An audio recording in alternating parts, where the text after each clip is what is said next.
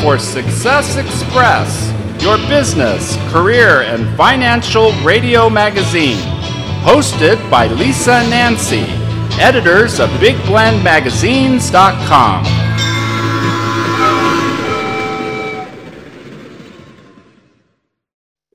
Hey, everybody. Welcome to Big Blend Radio Success Express Business and Career Show. Today, we're excited to welcome award winning 30 year serial entrepreneur and lawyer. So don't don't mess with us, right? Uh, we've got David J. Muchow joining us, and he's joining us to talk about his new book. It, this is so exciting because there's so many startups happening across the country right now, and um, all generations doing them, not just the younger, but you know, it's everyone's starting they're maybe moving away from companies. During covid we've seen a big shift and this is why we're very excited to have him on the show because he's written a really fun business book and we need fun in business um, otherwise why do it?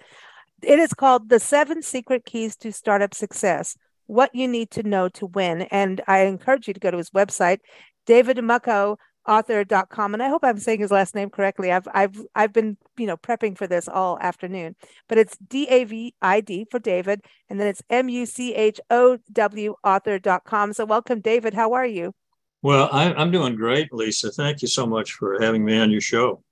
And did i get your last name correct? This is important yes, stuff it, here. it, the easy way to remember is it rhymes with stucco. Stucco, stucco. all right. Right. So now does stucco know scooter that's what I want to know. Uh, well, I'm not. I'm not sure, but he's going to have more adventures, so we'll just find out.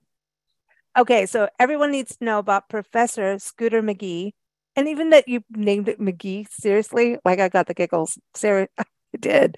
Um, this is something that you don't see in a business book when we, especially when you start getting into all the legalese. We even have a running thing about what is what are they talking about on court cases? What are they talking about objection? What does that really mean?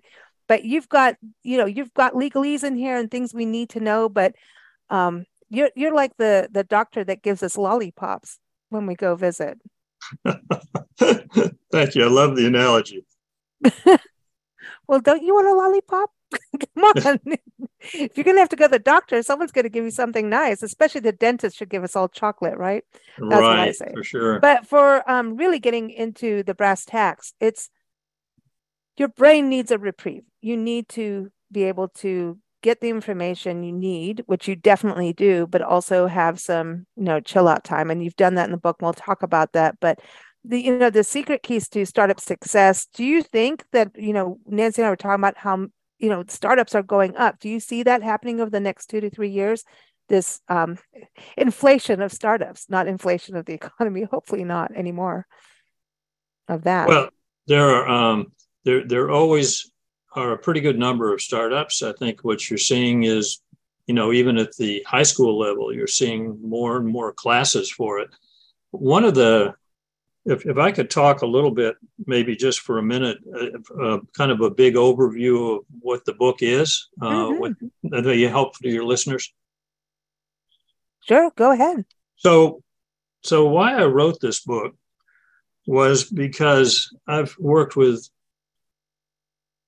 hundreds and hundreds of uh, startups and other businesses all the way up to you know fortune 500s and taking ideas from uh, all the way to over a billion dollars.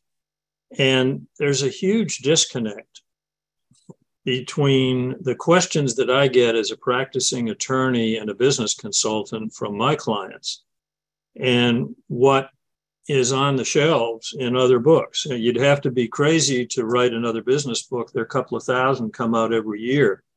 So, uh, what I found though was that the things that you really need to know what to do and what not to do are just not out there. The practical things, like the questions I get are, you know, should I incorporate in Delaware? How do I protect my intellectual property? Um, mm-hmm. How do I fire somebody without getting sued? And you really can't find that anywhere else. Uh, the other reason why I wrote the book was there is a hidden trillion dollar economic problem in this country. And that is that eight out of 10 startups fail. Now, we don't know the exact number, nobody does, but it's something like that. Now, think if you had another couple of thousand companies like Apple or IBM mm-hmm. or, uh, or, or Tesla, think of what that would do to the economy. It would just be tremendous.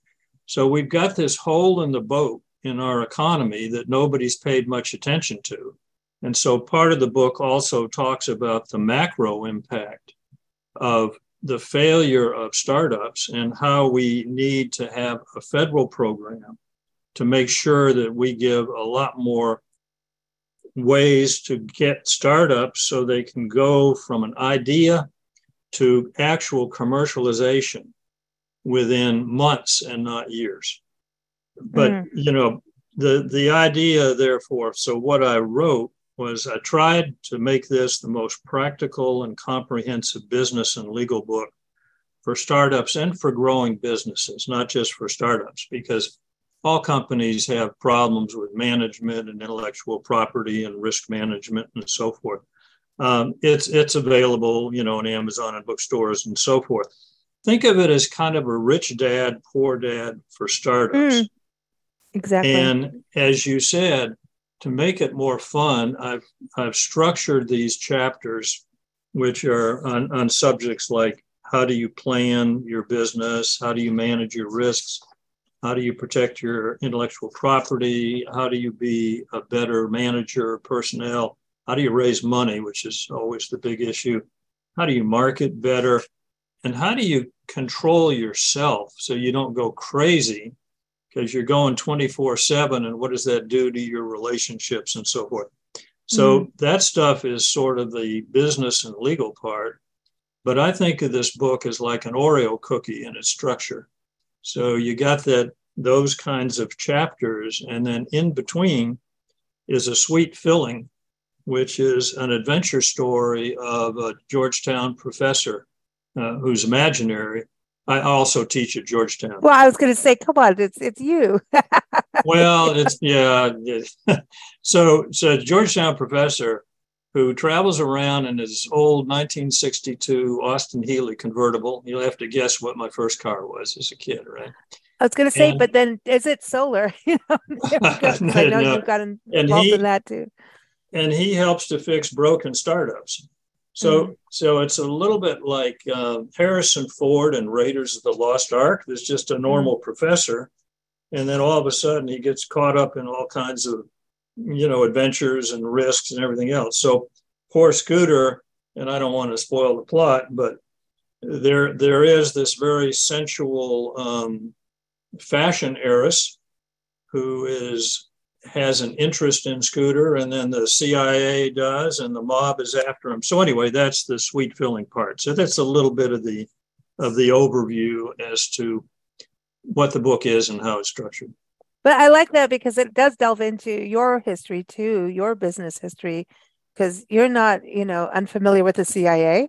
You're not unfamiliar with cars and and and even just, you know, I'm I'm looking at what you've done with Skybuilt Power too, which is amazing um, and that really was for uh, our our our forces, right? That was for our intelligence for this country that they are able.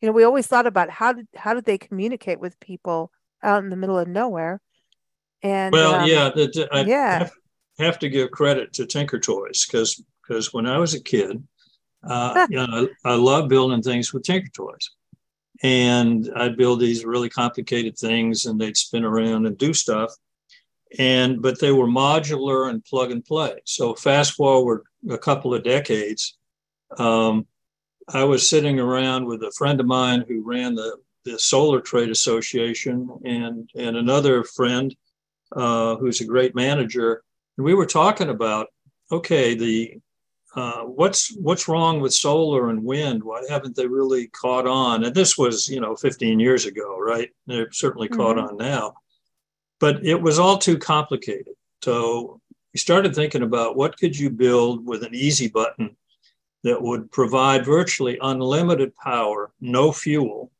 and be easily transportable. So we got small wind turbines, solar, a freight container, which is the most shippable thing in the world. And we put it all together. And along came the, uh, you know, the Iraq war was going on. And the big problem the Army had was that they were hauling a huge amount of diesel in convoys out to forward operating bases. And for every 25 convoys, one American soldier was killed from IEDs, these uh, uh, these explosive devices hidden in the roads. Yeah. And so, if you could eliminate the need for fuel in remote bases, you could save lives and it would be more reliable because mm. you wouldn't have to have any fuel and it's either the wind or the sun's going to be there most days mm-hmm. and so you'd have enough power so so i give tinker toys a lot of credit because what we did was basically took the same concept and put it into something you know more substantial for the cia and army and air force and so forth that's amazing and um, even as we're recording tonight, we're doing a, a, whole military. We do a first Monday show, uh, military Monday show, and uh, it's you know we really get into the all of how does it work? How does the military machine work um, to to do what exactly what you're talking about? How are those tools of the trade uh, helping our soldiers? You know, uh, men and women, and even you know not just in combat, but um, also in the hospitals and, and things like that. So I think it's amazing and it's amazing the whole solar part but one thing you you just said was simplify it down it, it things get um it, that's something in a startup right is are is your message clear are you going to be is your idea going to be stolen? Something you talk about in the book. Are you if your message isn't clear are you going to get the investors? How are we going to show them how to give you money? And you talk about the finances which you know when it's a startup i don't care how big or small you you need that bump. You need to be able to have that buffer zone to be able to weather the startup because things happen production issues happen i mean even right now look at covid and then the whole you know issue of getting parts and and the you know the issues we're facing still to this day post COVID, even though we still have COVID around, but we have manufacturing problems at this point, even with cars. So you do need to have that cash flow. And from what we've learned over the years and in all the interviews we've done and, and running the magazine is cash flow is king. and if you don't have the cash flow, you, and you need to be able to sell it. And isn't your messaging really important uh, to be able to get those investors on board? Well, no, absolutely. And and one of the things that that uh, the startups typically don't do so well. Let me back up a little bit. Mm-hmm. The, one of the challenges for a startup is that usually uh, folks doing a startup are very passionate and very motivated. I always get a kick out of the fact when I see these, you know, management books about motivation and how do you get more vote. I've never met a startup person who is not heavily motivated right i know it's like oh you gotta uh, who's gonna make your bed right like, like get over it we're, we're already rolling at four in the morning so you start out as, as yeah. really being good in let's say writing code or you, you know restaurants or whatever mm-hmm. and you're sort of like the person who plays drums in an orchestra and you're mm-hmm. really really good at drums so you start thinking you're pretty good at everything uh, and you you're not looking at the holes in the Swiss cheese that all of us are, where we've got some gaps in what we really know how to do well. And now you're the orchestra leader, and you got to do everything well, right? You're drinking from a fire hose. You got finance and marketing, personnel issues, and you also have to develop a product or a service. And so, one of the things that you need to do is you need to be humble and you need to listen and you need to stay focused. And that takes some different skills that sometimes hard charging people aren't too good at. I, I know I certainly have my faults in that mm-hmm. In that area. And one of the things you can do when you're going crazy as a startup because you're you're basically getting married to your partners here who are your your startup partners you may be spending more time with them than you are with your family mm-hmm. um, or your friends. And one of the things I talk about in, in the seven secret keys to startup success is the use of management Zen, which is a way to manage yourself so that you can better manage other people and stay balanced while all this chaos is going on. I mean, mm-hmm. a real problem for startups is focus, as you said. Mm-hmm. You're exactly right, Lisa. There, you you always tend to do what's urgent. The phone rings, you take the call, but unless you have a plan and you are really, really focused, you will constantly be blown off track. Mm-hmm. So one of the one of the tricks that that I used with Skybuilt Power was we put up we, we had a 20 foot long wall blank wall and, and we painted it with uh, whiteboard paint which you can buy and then you can use the whole darn wall as a whiteboard Mm. over on the far left side, we would put our overarching goals and objectives. And then a little bit to the to the right of that, we'd show our activities and where we were and what our deadlines were. And now you've got 18 feet left so that you can exchange your ideas and start to draw connections between those ideas on the board. Think of it like this. If, if you had to write a report and, and have it printed out and had to invent the printer first, it'd be a lot harder to write that report, right? It'd take too long. So you want to nail some stuff down. There's a mm. there's a saying, um, "I write so that I might think." And when you have a whiteboard, you lay it out, try to be linear, you get accountability, you get some dates up there, then it's a lot easier to do the creative stuff and not get blown off track. It's like a mind mapping exercise exactly too. I've seen educators do that. Um, exactly in, in right. schools is and get not just the teachers always up at the board. It's getting the kids up there, no matter what age, and really college too. Get up there and contribute to that mind map and where can we have those connections so it's more inclusive and it, i think it keeps everybody on that goal you know everybody moving forward and in, like I said, inclusive, which is something important because you can have issues. Like, okay, so right now, as we're recording, Elon Musk has taken over Twitter and there's mass firings. I just want to, I have to ask you about that because it's it's going crazy out there about his firing. And you talk about that in the, in your book. Yes. So um, it's it's hard for me to question Elon Musk because he seems to have been doing pretty well, but uh, he he certainly has stirred the pot in terms of management theory because one of the first theories of taking over a new company is to spend a little time figuring out as much of it as you can so that you can make sound decisions from what I gather in the press, Mr. Musk has uh, laid off a bunch of people, and there's a mm-hmm. story in the Wall Street Journal today that said he was going to hire some of them back. In my mind, that could be a wasted effort. Uh, yeah.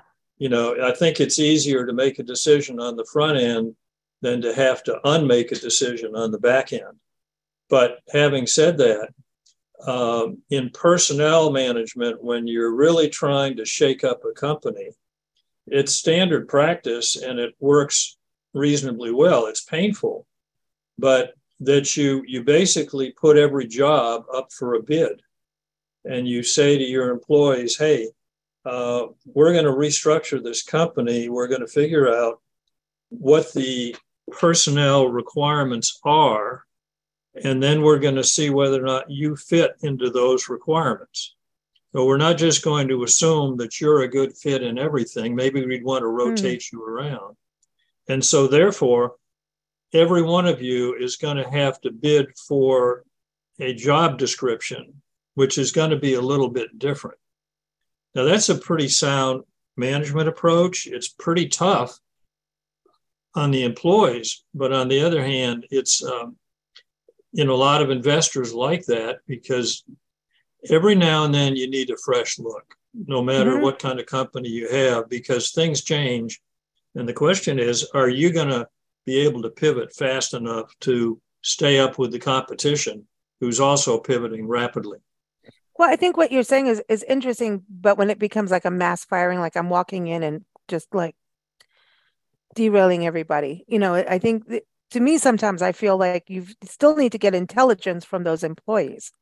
Like absolutely, who are they? Who are the the? They have the clients, and if you're not, I mean, they could run off your with your clients when you've bought and maybe you didn't know about it and you didn't have it set up and you talk about this intelligence part which I think is, you know, you've got to look at contracts when you hire people. What happens? So when you're a startup, you may go in, you make some really good points in the book about you may have this great idea to manufacture something and create this, but do you run, do you want to just keep manufacturing, doing new products and sell that? Or do you want to run the company, right? Uh, you know, which is a whole other beast. That's, that's, there are people born and raised to do that. And there are people born and raised to create things. You know, you talk about Thomas Edison in the book too, and you know, and and that he had to go and get funds, and we always forget about that. He had to be a sales. You, you, there's no way you can't be a salesperson in business. Period. I don't care what you do. You're a salesperson. I don't. I'm sorry. Even a lawyer. Lawyers are some of the best salespeople I know. Right. So that's all important, but you know running a company is a whole other deal. But when you look at intelligence of knowing clients, and if you don't set it up properly, and then you sell, the person who buys a company could lose it if those contracts weren't right with the employees, right? So that's what I'm trying to say. Like going back to Twitter, I don't know what the contracts were at all. I have no clue. All I know is you hear headlines of mass firings. He walks in, he fires everybody. And I'm going, you may wanted to, you know, maybe he did the intelligence before. I don't know. But um, don't you want to kind of glean some information before you fire people? And don't you want to make sure they don't walk off with your clients? Maybe not yes. talking about yeah. Twitter in general, you know? Yeah, the, the, the short answer is that's the usual way to do things. I, I, I will point out legally, uh, there is an advantage of um, and more efficient advantage if you say you're restructuring a company and therefore you're abolishing all the positions and starting over clean legally uh, the company could be better off because when you anytime you just fire somebody uh, you better have a really good paper trail on performance reviews and why they were fired and and you may be looking at many, many lawsuits. So I could see where his lawyers might have said to him, look, the company needs restructuring. If you're going to do it, here's the most efficient way to do it with the least amount of legal exposure. And mm-hmm. that I, I, have no way of knowing whether that played into his decision, but he certainly got everybody's attention. In terms of management, let me just mention one other approach that I, I think is interesting. Thomas Edison uh, there are not many Thomas Edisons. He could do everything. Uh, lost his hearing as a as a very young man, which he, in in many ways, felt was an advantage because he didn't have to listen to stuff that that he didn't want to, and he could focus much better, which is one of the most important things that a CEO needs to do. But he had a management style where he would, if if any of your listeners ever get a chance to go to New Jersey and go to the, I think it's called Edison National Park or something like that. Oh, you, now you're talking uh, our language here. it, it is, it is, it is amazing. And one of the things that he did, he would walk around and almost every day and talk to uh, his employees and say, "Hey, what are you working on? Uh, have you tried this? Have you tried that? Maybe you ought to try this." And as a result of that, he was extremely knowledgeable in the nuts and bolts of everything the company was doing. Exactly the opposite of the Elon Musk approach, which is I don't know all the nuts and bolts, or maybe he does. I, I don't mean to say he doesn't, but I don't know how deep down he could have gotten when he's running these other companies as well. And uh, so Edison was once asked by a reporter after he was very successful. He was asked, um, Don't you consider yourself a failure because it took you a thousand tries, a thousand failures to invent the light bulb? And he said, No, not at all. I invented the light bulb and it required a thousand steps. Mm-hmm. One of my favorite quotes, by the way. Yeah, I love that. And, and uh, you know, that's obviously a paraphrase. but, uh, but the point is important. He really knew his business and built great loyalty with his employees because of that walk around. And understanding failure leads to success. You well, know, failure failure is a form of success. I'm, I'm going to mm-hmm. get pretty extreme on this. I'm going to say there's no such thing as failure. I agree. And that failure is is the way that your business shows you how not to go. And rather than to, you know, one of the big threats of any company is you feel like you're doing pretty good.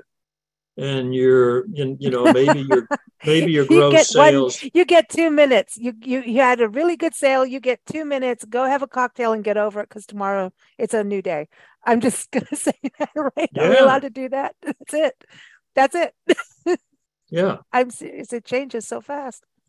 No hmm. no, no absolutely. So um so, so it's important to to stay close to your your personnel, that you listen to them, that you explain to them your thinking and where you are, what you're doing, because you're mm-hmm. looking to get that extra 20% out of it. Most most people will give you 60, 70, 80%. But if you want to get any more performance, you're going to have to build some loyalty and you're going to have to show leadership. You manage companies, but you lead people. And unless they feel and believe in you and your leadership, which is why you need to be ethical, uh, in the seven secret keys to startup success, I talk about methics, which is management ethics. And for a lot of people, uh, you know, being ethical is, you know, maybe not the quickest way to do a deal. But over the long run, you need loyalty of your customers. You need mm-hmm. people to believe that you're somebody they can trust, or else they're just not going to be doing business with you. So, what happened? So, let's go back to the firing thing, right? When when you think about people that I don't even really want to use Twitter as a thing because it, you know, by the time this airs, it it'll probably change tomorrow. Like, you know, but that is how business works, right? It is always changing. Right. And that's what I think is so important. And I think that's what's important about your book too, is that you have all the protections. You're you're like, hey, if you want to start this business, have the protection so that you don't have to really like if you stumble in a, a, a pothole, you don't go all the way down. You're not in a sinkhole in the road, you know. Well, yeah, a pothole and a sinkhole. Uh, one of the biggest personnel mistakes, Lisa, is that uh, when you're hiring employees, the the CEO or whoever's doing the hiring doesn't understand the local law and you end up doing something like running a background check without getting a written consent, which can be mm. a crime in some jurisdiction. I mean, this is pretty serious stuff.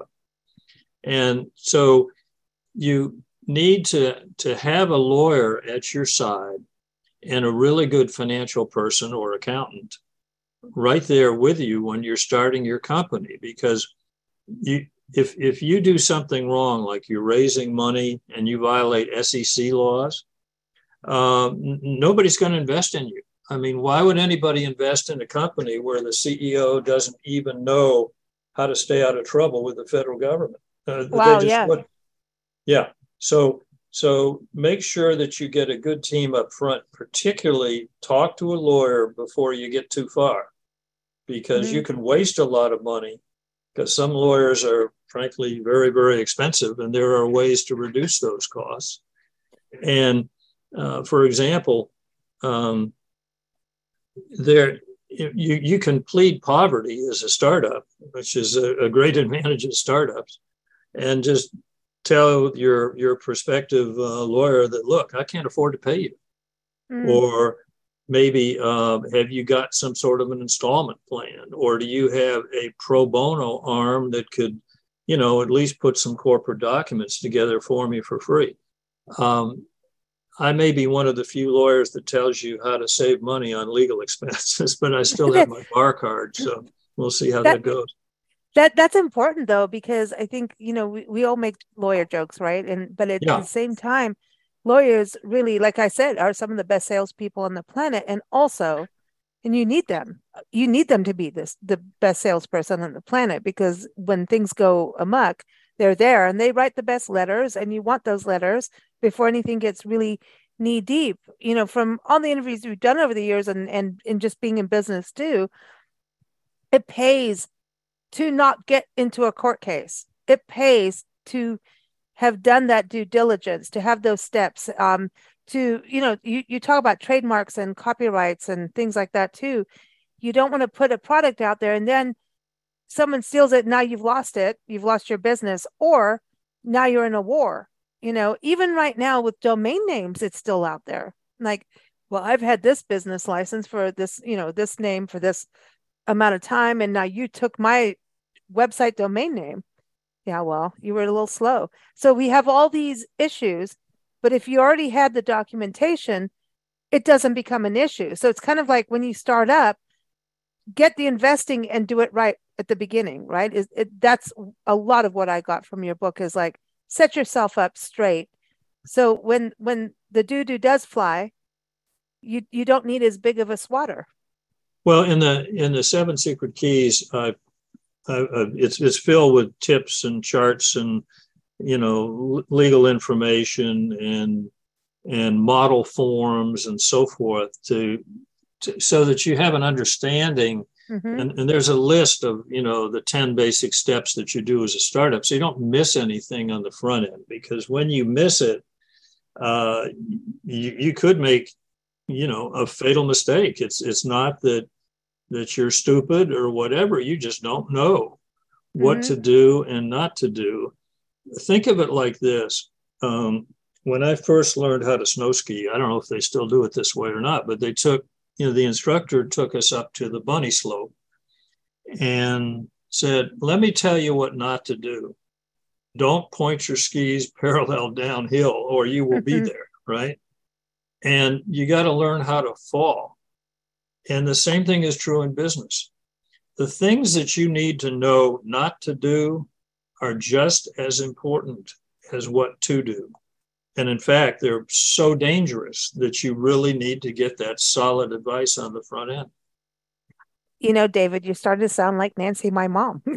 She's always telling me, this is what you don't want to do. You can mess around here, but don't do this. And then what do we do? As kids, we step into that zone and then you go, oh, that really wasn't the right thing. But your book, that's what I really love about it. Um, again, everyone, the seven secret keys to startup success. So many people are doing startups, getting involved, have really good ideas, but um, they're going out and having to get these, you know, they have to raise funds. You know, they may have this amazing idea, but especially when it comes into manufacturing, or if you're going in the food industry, oh my God, you have got, or the wine industry, or something like that. You have, or kids' toys. Like, think about all the legal things that happen with a kid's toy.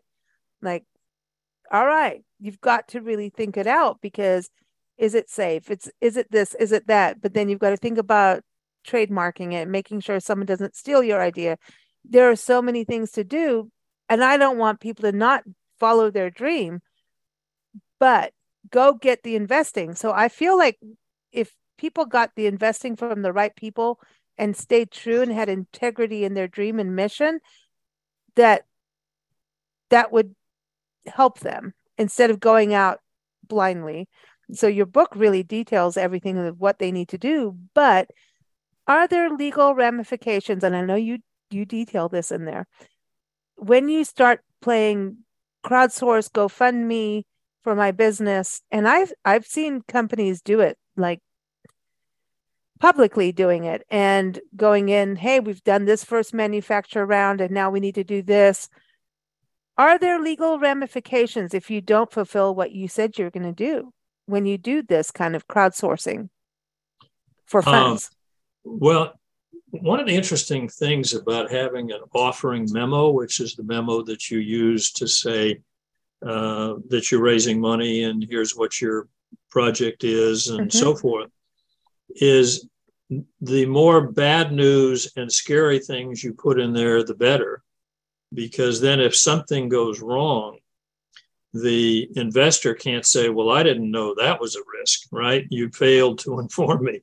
So the, the scarier that your offering memo is, uh, actually, the, the more legally protected the company is. But, but let me back up a little bit besides mm. just the legal side. And, you know, obviously, you should have a lawyer before you go out and raise money because uh, even the, there, there's kind of a myth that, well, it's just friends and family. I just got money from my grandmother in California. Well, take a look at the law in California and see what it says about whether or not you need to register before you start raising money among California citizens.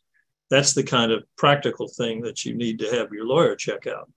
But on the business side, one of the things that that I see all the time, uh, and, and, and when I when I teach my, my students at Georgetown, uh, you know, about a profit and loss statement and working on a 3 mm-hmm. to five year budget for your company as part of your business plan. And they, they, they often miss this. They don't think about how big some of these expenses really are. Most P&Ls probably underestimate the cost of getting a patent or the or their accounting costs or filing documents and so forth. And so, one of the things that you need to do on the business side is get a good profit and loss statement that really identifies all your expenses and make sure you don't overestimate your income. And then figure about a 20% uh, contingency fee because things happen. Uh, you, you cannot predict what's going to happen six months from now. Nobody can. So, figure out how much money do you need mm. and and get that as good as you can get it. And there are kind of two ways to look at this. One is, well, I want to raise more money than I need to be safe. Right. And the argument there is you should have 12 to 18 months worth of runway and raise enough money so you're not always worried about money because when you are, you're going to make wrong decisions that are strictly based on money and not other good business factors. That's where you start to lose your integrity too. Well, that's that's true because you'll do anything to get that money, and then mm-hmm. on the other side, don't raise too much money. The you know some investors and you know hmm. venture capital firms and so forth, although they're usually not at the startup level, they're fee based, so they may want to throw money more money at you than you need because they get a bigger fee and they're going to take a bigger chunk of your equity. So you mm. need to protect yourself from that and really figure out exactly how much you need and when, and always be looking six to nine months ahead as to what you're going to need in terms of more money, because it takes a lot longer to raise money than you can imagine. It does. It, it and because you have to, and, and it's I think hard as a startup because you have a great idea and I think even what you're saying, like put all the scary details in there. And that's a, a very hard thing for someone who has a great idea going, I don't want to tell them all that, you know, and I don't want to think about that. You know what I mean? But it, you're reality based and that has to happen. And I think when you get those right people investing in you that know the scary details, then you've got the right people that are along for the journey, not just well, for a road like yeah well that's a that's an excellent point, Lisa, because when you're dealing with friends and family, here's the problem. Um, oh, there's a lot. No matter how many times you tell them, "Hey, only put your money in. This is like gambling money. Be prepared to lose it all." If you lose it all, it's pretty darn awkward. And your friends awkward. and family, yeah. I mean, I mean, I obviously Nancy and I were family, but like we're in it 100% together and have been doing it for like you know almost three decades right? It's different but when you do take family money things get you you you could not have thanksgiving you cannot have christmas after that. You know yeah. what i mean? It can ruin so much if you yeah it's a it's a weird thing you know and it's like it, i i've had so many business coaches and people come on a show and say, first thing is, oh, you're going to do something and you want to start, you know, go to your friends and family first, go contact them first of everything. And Nancy and I go, that's the worst thing you could do sometimes. you know what I mean? Because if you screw up, you're you're screwing up an entire community, really. well, an entire personal relationship. You're kind of mixing. Yeah. You know, personal things and business don't mix too well. A little bit like oil and water. So when you have a sophisticated investor who understands there's only a 20% chance this thing's going to work, and, and those are the average numbers, then they're one, they have enough money so it doesn't bother them so much. And number two, they understand really on the front end uh, how these things work. You're and right. they have in, in, information too, don't they? Come to the table with, eh, eh, eh, you know, hey, well, some lessons we've learned. Yeah. So there's there's lots of different kinds of money. It's not just money. There's spiderweb money, I call it, where somebody somebody gives you money, but there are conditions with it, and that's what you don't want. Then there's good money, which is money that brings in something else. Maybe it's a joint venture, or it's an access to customers, or you uh, have a vice president on your board who used to be with the company uh, let's say they were with Walmart, you're trying to sell to Walmart. Well, that's that's mm. good money because it's it's not just money. Money comes in all different flavors. Oh, I think you're really right about that. I know you're right about that. It does. And that's where it goes back to do it right at the front end, not later when you're in trouble. Yeah. You know, you what eh, how many people watch Shark Tank and people are in trouble going to Walmart to sell their product and don't have the manufacturing money and then they'll take the wrong deal. You know what I mean? And lose a huge chunk of their company to the wrong person. If, but if they'd set it up knowing this is what you're where you're going to project, who do you go to to help you even with that? What if you're really just the smart person with an invention or an idea or a service, whatever it is? Service is really the hardest thing, I think a product versus a service because service is human, right? That gets weird. That can get and that can get weird. It can. But when you talk about a product going into places like Walmart, you know, Home Depot, whatever, all these big box stores, which people want, but if you really haven't thought out those extra steps at the end, of course, get your book. But who helps you with that part? Like, understanding you actually need more money than what you think. Yeah, and well, even if your business I mean, lawyers, isn't worth it yet. Yeah, yeah, yeah. You know, startup lawyers, uh, lawyers and law firms that have experience with startups are probably the best source of that kind of information. You oh, can't wow. really, uh, you know, one reason why I wrote, you know, Seven Secret Keys was it's that kind of really important stuff is just not generally available out there in other books, so forth. So uh, the very practical yeah. side of how do you raise money?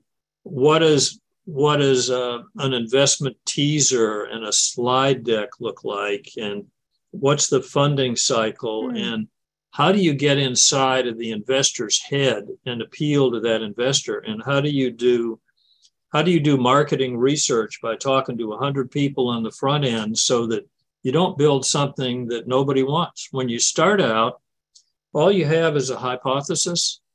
You you think you know what your product or service is, and you think you know who your customer is. And fast forward six months, it could be totally different, and that's just the way it evolves. And if you if you put too much money in going down one path too early, uh, you probably lose it.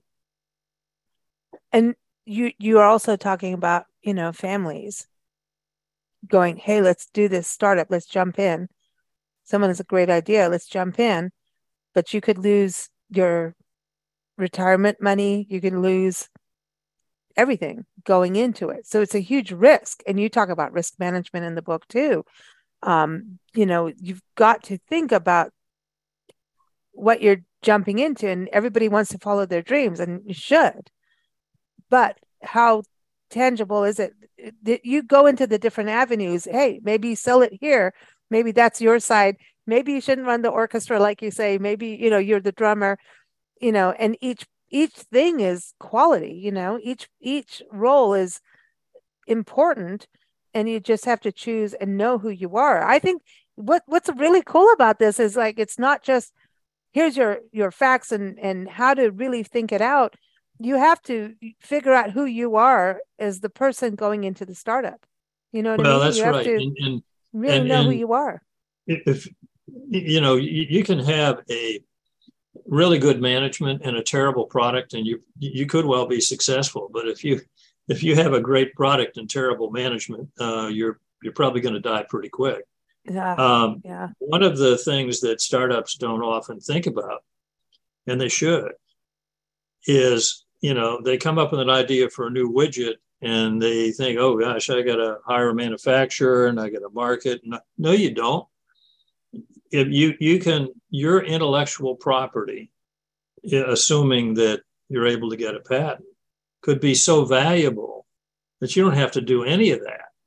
You license it out to somebody else mm-hmm. and all the downstream stuff you normally have to deal with is passed off to somebody else and you get your royalties and sit out on a yacht yeah that's a yeah. dream of course but but it is a, a, an alternative so you want to look at the segments of what you could do or not do and figure out where you want to be positioned. Do you want to do the whole thing from market research to manufacturing to development to patenting to to you know being a rep, set up distributorships, or do no, you want to I don't. I don't. Yeah.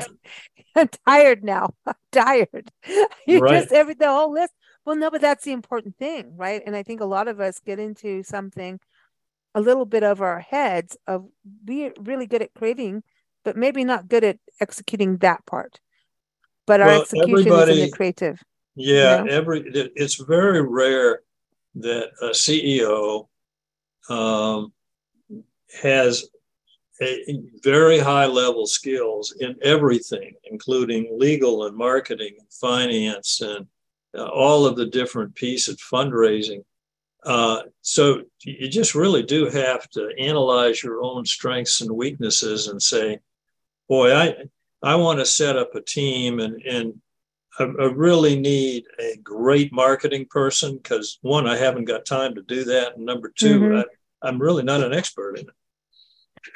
Yeah, isn't it wild? Like you, you think about the beginning of your career, David, to now, and how marketing has changed from print. I mean, I'm just going with our own thing, with our magazine being print from South Africa to here, you know, and then Google came around and we used to sell classified ads called webifieds because we were trying to get people to understand that you spent all this money, thousands of dollars back then on a website, and you haven't even put it on your business card. But you spent, and there was no way for people to, there was a Netscape book. Remember Netscape, the big yes. book yeah, that went sure. around.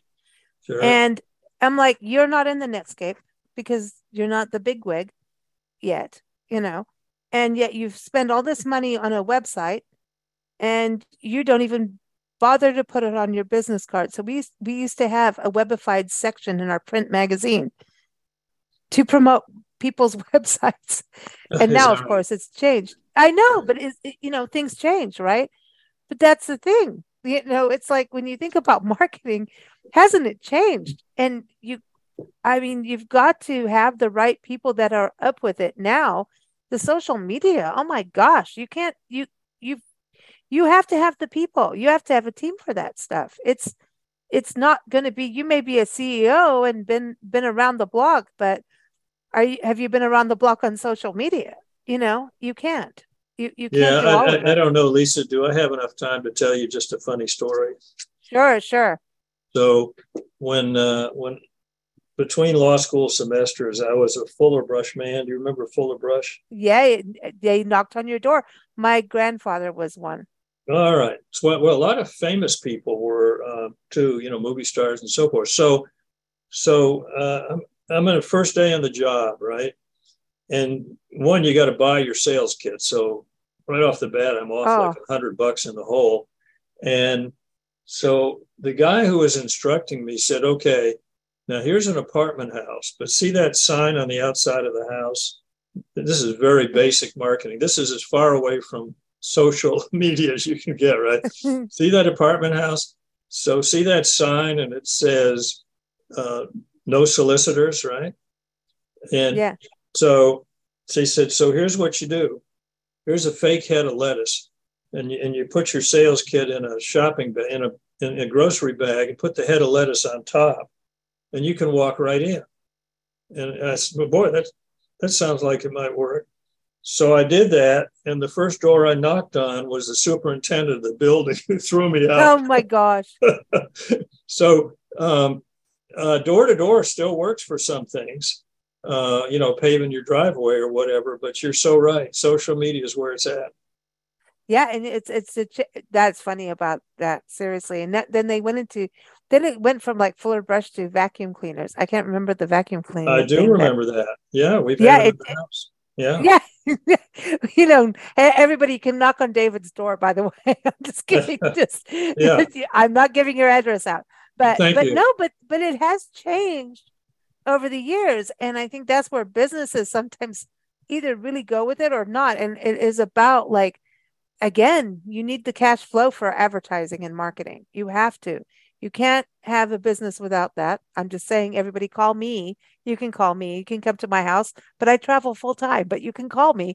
But but yeah. but honestly, honestly, um, that that's an important part of this. You you cannot start up, have a, a product and not market it and get it out there. That's part of your your fundraising is for that. So I, I appreciate that, and I appreciate your book. Uh, really, uh, I love it. I, you know, I, I don't think anybody who is in business and an entrepreneur or in management or in something that's starting up and new isn't going to enjoy it, you know, and anybody in business is going to just enjoy it because it, it's a refresher course and it's fun. that's the thing. So, everyone, again, the book is The Seven Secret Keys to Startup Success What You Need to Know to Win. And we all want to be winners. I want to be an Oscar Mayer winner. So check it out. It's by David J. Muchow, and that is M U C H O W. So keep up with him on his website, davidmuchowauthor.com. Go get the book. Thank you so much for joining us, David. It's been a true pleasure. My pleasure, Lisa. Thanks so much for having me, and good luck to, to all of those entrepreneurs out there. Heck yeah. Let's go get them, boys and girls.